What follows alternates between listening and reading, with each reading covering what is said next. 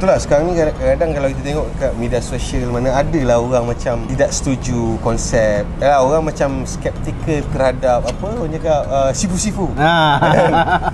sifu lah apa benda Ha. kan tu saya tak nak ulas lah apa benda sifu apa semua tapi se- sebenarnya ba- bagi saya untuk bermentor lah Hmm. kan tapi kita bukan mengagungkan Ha.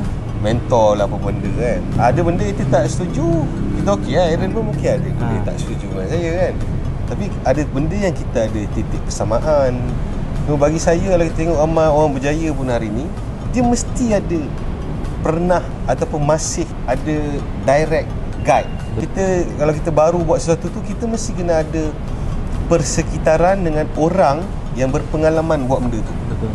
mengenal pasti ilmu ataupun manfaat yang didapat daripada coach dia tu untuk sesuaikan dengan keadaan dia ketika itu kan? Hmm. ha, kalau kita Kalau- telan Yelah, semua ha, ya, yes, sebagai seorang manusia yang diberi keakal bukan salah orang tu cakap salah kita ni macam mana kita menerima dan menilai keadaan kita yang kita lalui.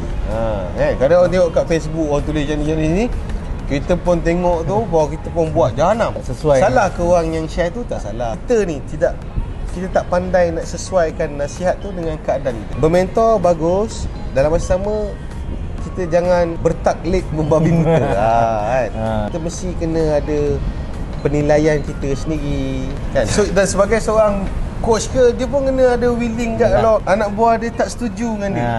baru kita membina satu uh, tamadun ataupun tim organisasi yang yang bagus, Bagus, kan? ha, anak buah pun boleh bagi idea.